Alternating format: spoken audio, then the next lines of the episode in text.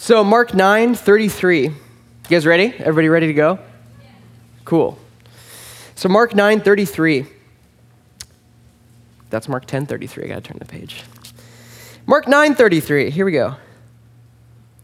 They came to Capernaum. That's Jesus and his disciples. When he, that's Jesus, was in the house, he asked them, What were you arguing about on the road? But they kept quiet because on the way they had argued about who was the greatest. Sitting down, Jesus called the twelve and said, Anyone who wants to be first must be the very last and the servant of all. He took a little child whom he had placed among them, and taking the child in his arms, he said to them, Whoever welcomes one of these little children in my name welcomes me. And whoever welcomes me does not welcome me, but the one who sent me. So remember this back a couple weeks ago. What Jesus says here is, is pretty shocking to his disciples. What he says is if you want to be first, you actually have to be last. If you want to be great, you want to be fantastic, you want to make a difference in the world, you actually have to serve. And that's, that's just pretty shocking. It's pretty upside down from what, what we would normally think of. So that's what, that's what Jesus does in Mark 9.33, and then we go through uh, Mark, uh, Jesus has some pretty strong things to say about cutting stuff off that causes you to sin. Remember that teaching a couple weeks ago, too? And then Jesus comes to uh, marriage and divorce, and Jesus talks about the establishment of marriage, how to protect it. And interestingly, Jesus talks in defense of women. In a culture that, that did not view women as equal, Jesus speaks up. God Himself speaks up on behalf of the rights of women, which is pretty amazing. And then we get to tonight's text in Mark 10 starting in verse 13. And Mark, and, and Mark records that Jesus turns his attention to children. So in Mark 10 13, read along with me. People were bringing little children to Jesus for him to place his hands on them. But the disciples rebuked them. When Jesus saw this, he was indignant. He said to them, Let the little children come to me, and do not hinder them, for the kingdom of God belongs to such as these. Truly, I tell you, Anyone who will not receive the kingdom of God like a little child will never enter it. And he took the children in his arms, placed his hands on them, and blessed them. So, people, what we see in this, in this little section is people, we think moms, dads, parents, are bringing their children to Jesus for him uh, to just touch them. And, and why, we might ask. So, what we have to remember is in this culture, kids don't have a very high survival rate. Um, there's multiple, multiple things going on. So even in the book of Mark, uh, if you can remember back, children are victims. They're oppressed by demons. Jesus has to heal them just because of sickness. But also, uh, for the audience that Jesus is talking to, and for the audience that Mark is writing to, children are victims. Um, you may or may not know this, but we know from history books that dads, heads of households in the Roman Empire, had the right of life or death over their kids. So a child could be born, and the dad could decide right then and there, born child, whether or not he wanted to keep it. Um, we have these little inscriptions where uh, the dad will say, I'm going away on a trip. If you give birth to a boy, keep it. If not, expose her. And exposing would be just leaving the child out on a, on a mountainside, either for a wolf to eat it or just for a child to die of exposure. So it's brutal. People don't really value children. And, and a dad could just decide, no, I, I don't want that child. So we have that, but also we know that six out of every 10 kids will die before the age of 16 during this time. 60%. Half won't even make it to age 12. So, what we can't see in this thing, in this little episode, is parents like bringing their kids to sit on Santa's lap. Now, it's super joyful and Christmas is going on. The picture is actually of desperate parents. The pictures of peasant women holding babies out, many of whom will be dead within the year, holding them out just for Jesus to touch them. These are desperate parents coming to Jesus because he's not just a normal teacher. People have, have begun to talk about, people have begun to hear about this guy's doing healings, he's saying crazy stuff, he's saying he speaks on behalf of God. He's not just a normal teacher, he's a healer, he's a prophet, he's something more. But we read in verse 13 that the, the disciples rebuked them. The disciples were turning people away. So this is crazy because as we just read in Mark 9, Jesus tells his disciples, Welcome children in my name. And then a page later, the disciples mess it up. And not only are they turning people away, but they're also missing the whole servant hearted thing. On the one hand, we see disciples dropping the ball again. We see this all over the Gospel of Mark, um, and, and just kind of heartbreaking because, like, come on, guys, get it already. Like, Jesus just said it. But on the other hand, it's also really understandable that they would do this because of the cultural background. Um, culture viewed children as the bottom of the social ladder. Um, they didn't have any possessions, nothing was theirs. Uh, anything they had was given to them. They had no status, no prestige. Yeah, parents loved their kids, but society as a whole didn't really value children. Um, it, it's really interesting. The Aramaic word, so Aramaic is the language that Jesus would have grown up learning and speaking. And the, the Aramaic word for servant or slave is the same Aramaic word that they use for child because children were just really laborers until they became real people.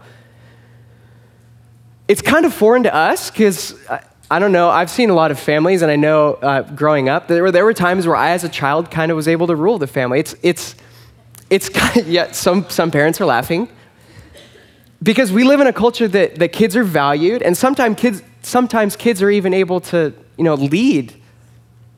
So this is kind of foreign to us. In this episode, Jesus is traveling, he's doing his thing, he's teaching, he's healing. And the disciples have the nerve to turn people away. And what we think is just simply because they don't want Jesus to be bothered. In their heads, children are important. Jesus doesn't have that much time, so they turn people away. They think Jesus can't take the time to stop and deal with these unimportant people. And what they say, in effect, is get away. Jesus is too busy, and you're not important enough. In response to that, Jesus is indignant. I don't use the word indignant, so I had to look it up. it's, he's mad. He's irate. He's really, really angry at what's going on.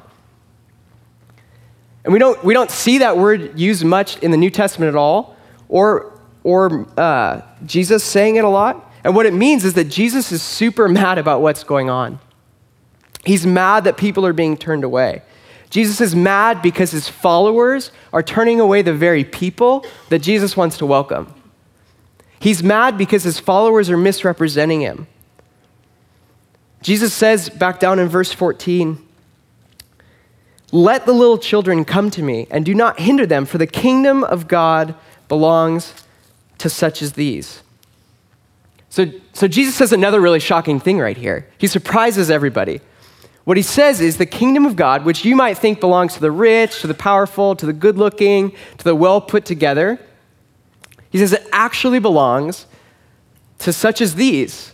And what he means is not that it just belongs to people under the age of 12.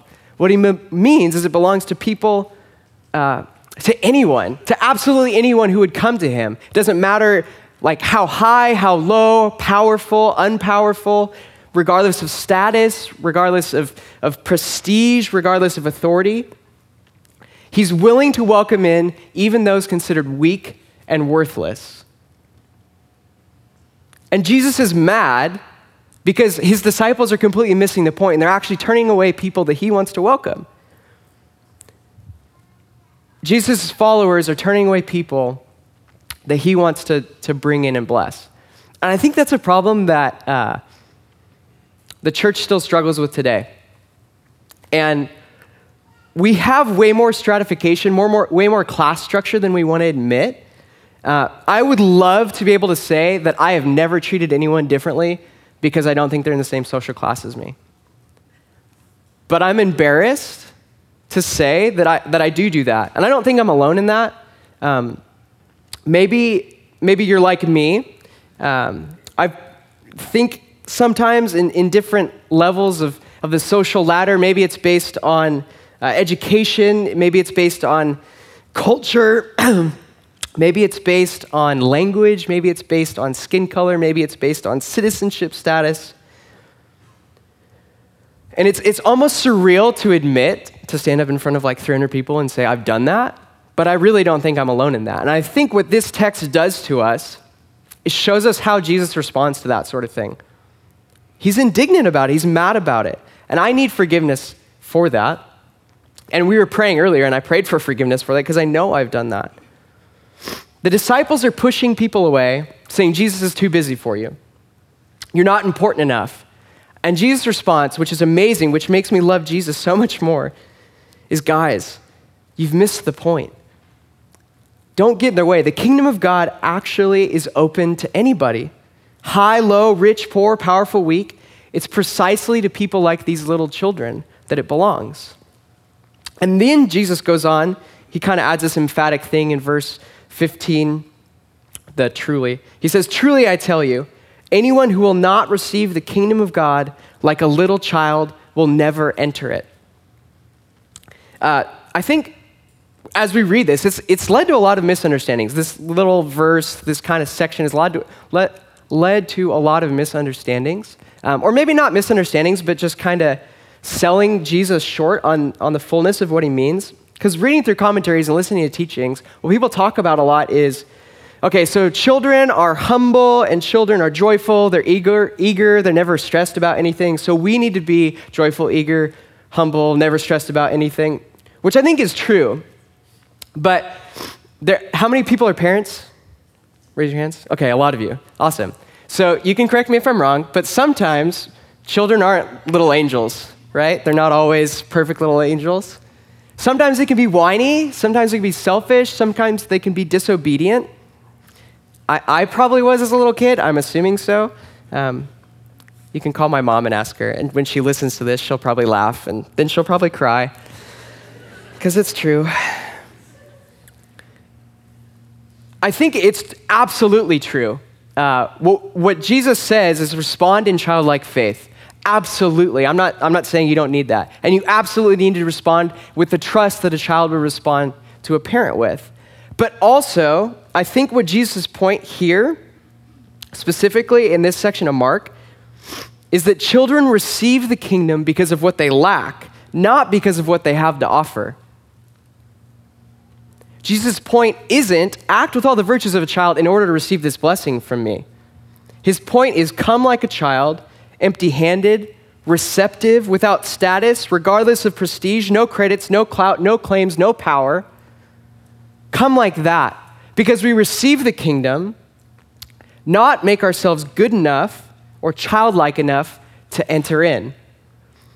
The word for receive is really interesting. It's the same word, uh, it can be translated welcome, but it's also the same word you would use to like receive a package or receive uh, a gift. So this has nothing to do with the teaching, but I think it's funny, and I'm sharing a story from where I just was for the past five and a half weeks.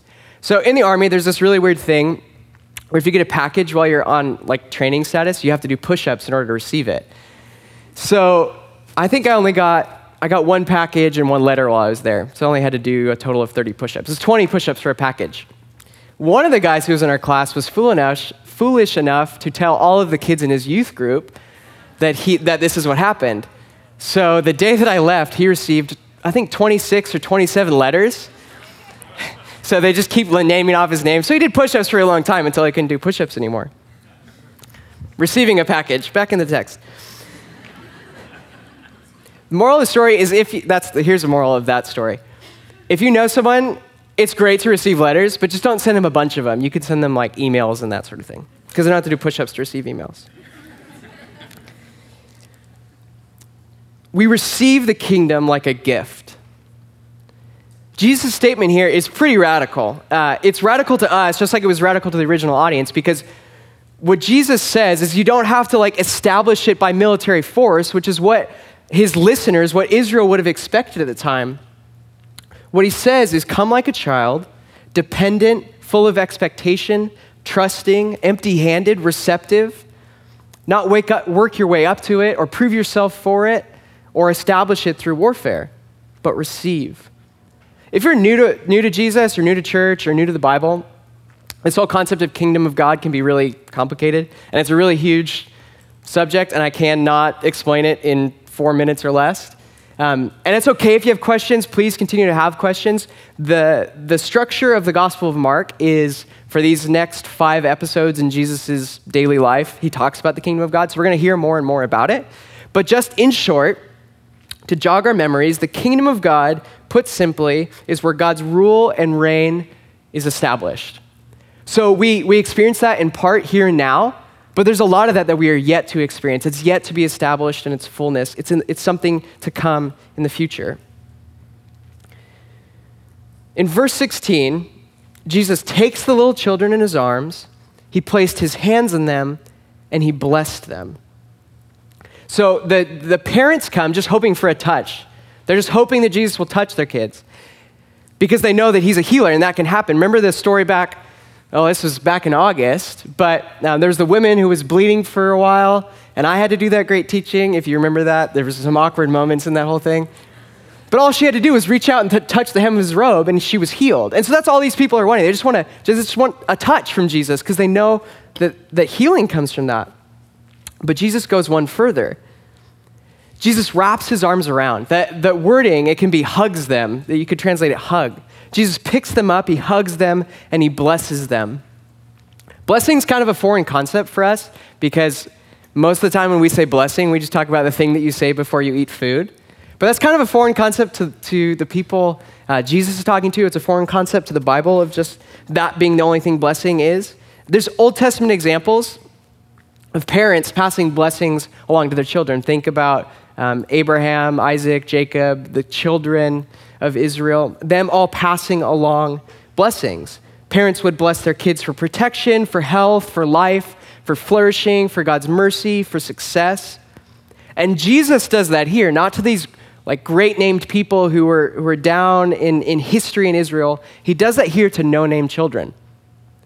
Not because they had done something great to earn this blessing, but simply because of who Jesus is. By doing this, Jesus' touch shows a tangible expression of God's love for the weak and discarded of society. That's kind of a shocking look at, at God's kingdom. That's, a, that's an interesting view into how God views it. The people unvalued, unloved, cast aside, held back by society, even they're able to receive the kingdom. It's, it doesn't matter how high, how low, all are able to receive it. Now, it's really encouraging because Jesus' disciples miss it.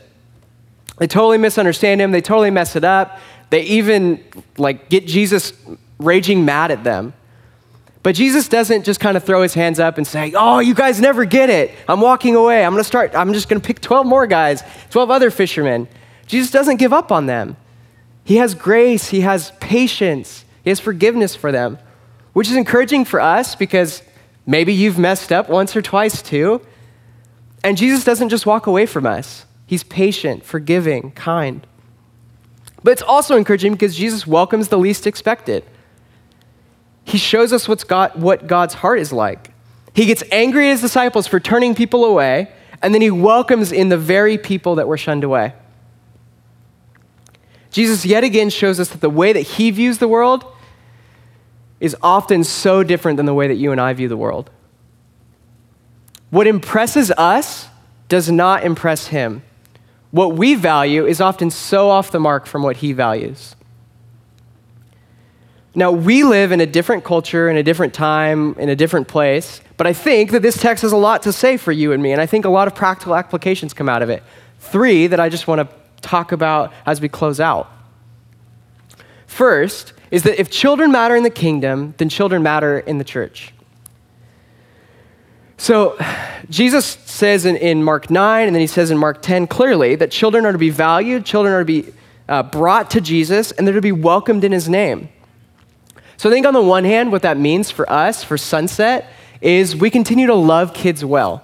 Uh, there are dozens of people who pour hours upon hours of work into taking care of and teaching and loving and having fun with the kids here for this hour, hour and a half that we spend in this room. They're having tons of fun in those two rooms. And then once a month, they have these really cool games that they play where they get to throw Angry Birds at like castles and stuff. And and they get to learn about Jesus. They get to have fun and they get to learn about Jesus. So we want to continue to pour time and effort into loving kids well here at Sunset. And for us, for the rest of us who are currently not in those rooms, I want to challenge you. Maybe you've never thought about serving with the kids. We always need the help. there's constantly a need. And especially if, you're, if you are parents and your kids benefit from every week and you benefit from it every week, maybe contemplate, pray about, think about serving once a month, um, learning how to, to teach your kids, how to lead your kids spiritually, how to lead other kids spiritually in that structured way on Sundays. And I think that it might help us throughout the week of how to do that as well. Also, I think this whole loving uh, kids in the church, children matter in the church, uh, has to do with missional communities as well. Um, we, missional communities are the way that we live out being a family of missionary disciples here at Sunset. And as family, we want to love kids, we want to value kids. So we do that through missional communities, in missional communities, as we meet together for family times.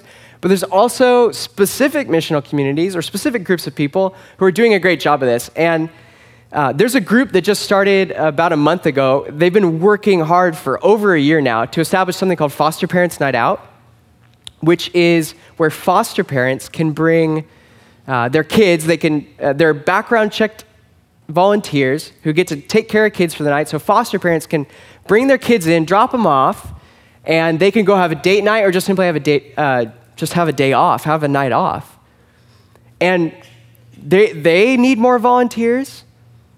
There, there are plenty of ways that you can practically live out this whole children matter in the church thing. So maybe it's through your own missional community, maybe it's through helping out with Foster Parents Night Out, maybe it's through serving here, maybe it's none of that. But simply, what we have to take out of this is that children need to matter to us. We can't just throw them in the other room and say, okay, you do your thing, we'll do all the important stuff in here. That's so backwards and so opposite from what Jesus teaches. Children matter, and how we raise up our kids matters. So if you're interested in serving with uh, kids here on Sundays, you can email Sean at jesuschurch.org, which is S E A N, I think it's the Irish spelling, but S E A at jesuschurch.org. Or if you're interested in doing Foster Parents Night Out, I can connect you to those leaders, and my email is mkarsh with a K at jesuschurch.org. Secondly, how we come to Jesus matters. So Jesus talks about you have to receive the kingdom like a child. The temptation for those of us who aren't children is to think that we're entitled to something, that, that we deserve something from God. Jesus' warning is that you must receive the kingdom like a child. There's no other way. It's a really dangerous place to say, God, I've done all this for you. You owe me. I know I've said that, maybe not externally, but definitely internally. God, I, am doing this for you. How could you let this bad stuff happen to me? That's a really dangerous place to be in because that's a sense of and that's a heart of an attitude of entitlement. But when we come to God to be with Him, you know, as we were talking about this text uh, throughout the past week, and you know, emails go back and forth, and we talk about, okay, what does Jesus actually mean in this? One of the things that stuck out is simply the nature of a child wanting to be with a parent or wanting to be with someone. So I've, i was praying uh, this week and then praying this morning, like, okay, God, give me a story to kind of illustrate this. And the, the, the random thing that came to mind, well, two, not random things, but two things that came to mind were one, just on a personal level. Um, I can remember, and this is really, really odd, but on, on, on Saturday or Sunday mornings, just wanting to be with my dad. And what I would do was because I didn't have facial hair and I didn't have to shave every day to get rid of it, was I was just fascinated by, by my dad's facial hair. So I just run in and they'd be like sitting in bed watching Saturday morning news or something. And I just always rub my hand on his, on his face because I just wanted to be with my dad. And I think that that's the way that we come to Jesus. I mean, surely kids, parents, you can probably attest to this. Kids come to you wanting stuff, right? They want to live, they want food, you know, they want to be fed, they want clothing, they want, they probably don't want to be bathed, but maybe they do. Sometimes they put up a fight. But just coming to God to be with Him is pretty, is pretty amazing. Um, that we get to do that.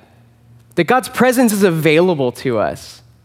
He doesn't owe that to us.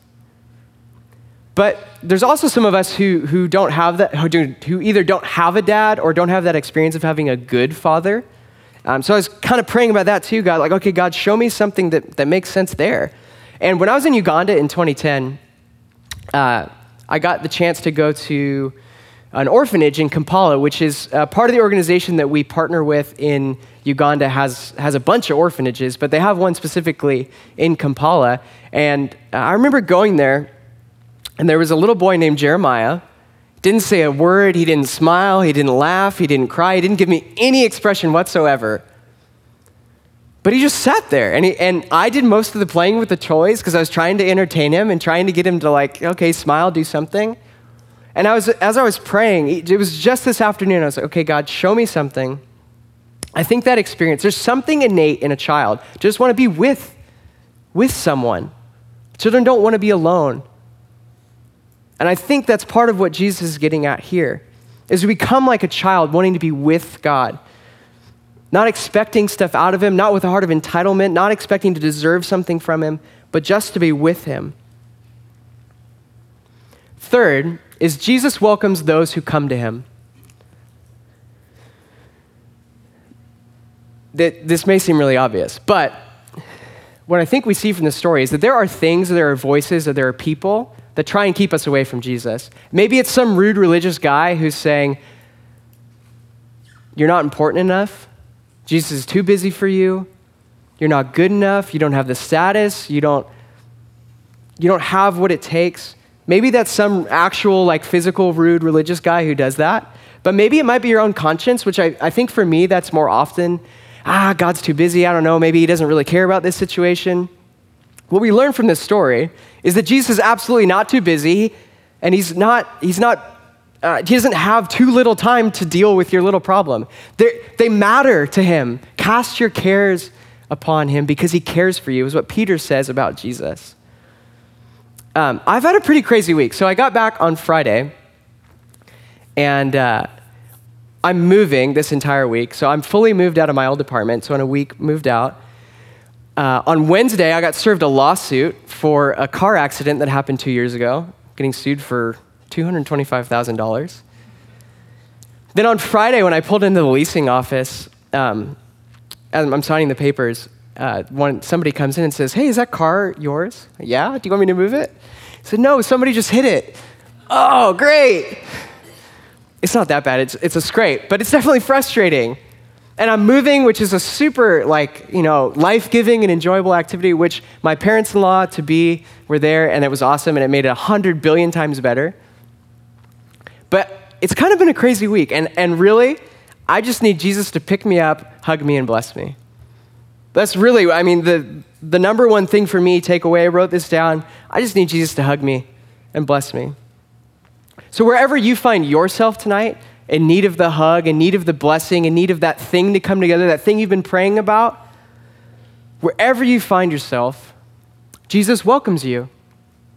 In a crowd this big, um, I'm going to assume that there's at least one or two of you who are not completely sold out on who Jesus is or you're like, hey, I, you know, he's this interesting guy, but I'm not really sure uh, who he is or, you know, what I'm supposed to, what, I don't know why you're saying follow Jesus. All those questions. Wherever you're at in your journey of following Jesus, you're 110% welcome here. Um, no matter your status, you are 100% welcome here. What you need to know if you're not sold out on Jesus yet, um, it, maybe tonight's like the night that it clicks. Like Jesus, Jesus wants someone to come to him like a child. I'm ready to come like a child. And maybe it's that easy. Maybe it clicks. Maybe it's been happening over several weeks. Maybe you're not there yet, and that's totally fine. You're totally welcome here. But God is in the business of welcoming people in who have nothing to offer Him. So what you need to know is God is after you. God's pursuing you. God wants relationship with you. And there is a sense deep down that there's something off about, you know, the way life is going um, God knows the deepest, darkest things, your deepest, darkest desires, wants, the things that you want to succeed in life. He also knows the things that, that you fail in. He, he knows the, the ways that you don't measure up. And He loves you in the face of that. That, that not measuring up, that sin, and that sin is a problem because that's the reason the whole world is out of whack. And that's that, that wedge that you feel driven between you and God. That's that sin, and that sin has to be dealt with. But like I said, and like this text shows us, God is in the business of welcoming people in who have absolutely nothing to offer him. So if that's you, if you kind of resonate with whatever I just said, when we when we transition to this next little time, we're going to pray together. let me just encourage you to say that to God. So the word confession is really scary in the church because it's like, okay, I have to go in this little booth and then I sit down. But the word confess just means to say out loud what's in here, express what's on your heart. So let me just encourage you when we pray, say all whatever you want to, say it to God. Uh, so I'm going to, I think the proper response is just to come to God in this, this stance of, of uh, wanting to receive, to want to be with God. So I'm going to invite the band back up. And then I'm going to invite all of us to stand. So if you want, stand with me. You don't have to stand, but I'm going to invite you to stand. Everybody else is doing it. but if, and if you don't want to pray, that's totally fine. Just observe. But we've done this before. Um, there's nothing magical, nothing special about uh, you know, physical posture. But physical posture is, is really helpful because if it mirrors what we're trying to do inside or what's going on inside, then it just kind of helps the whole body work together. So I'm going to invite you to pray with me. We're going to close our eyes and we're going to, we're going to extend our hands out like we'd be receiving a gift or something. Um, so as the band comes up, they'll make a little bit of sound, but we're going to kind of leave it silent for a little bit. And I know that might be uncomfortable, but the encouragement is to just hear from God. Um, sometimes he speaks really loud and clear. Sometimes it's like pictures. Sometimes it's not at all. And wh- whatever happens, that's fine. And you can pray out loud. You can pray quietly. You can pray completely silently. So I'm going to invite you, close your eyes with me. God, we come to you as a child, hopefully as a child, to receive from you. We want to be with you, God. We want to hear from you wherever we're at. We know that you welcome us. We know that you think Shockingly, you think that we're important. We don't come deserving of anything or entitled to anything. But God is our Father. We want to be with you. And I pray that you would please speak to us right now.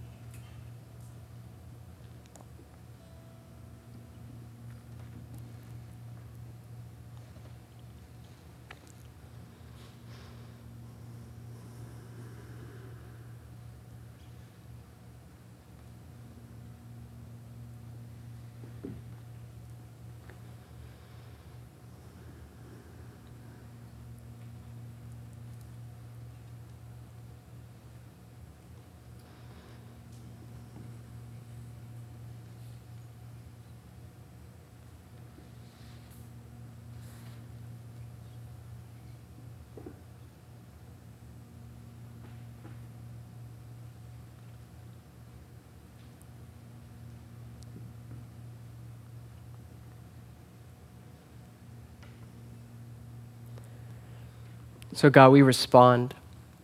We respond in a lot of ways, um, either through prayer, uh, silently out loud. We pray through singing. We respond to you in worship, singing. God, we want to respond with a lifestyle that is shifted to, to coming to you like a child. So I pray for the rest of tonight, God, that um, you would accept this response from us no matter what it is that you would draw near to us and be able to experience your presence. In Jesus' name, amen.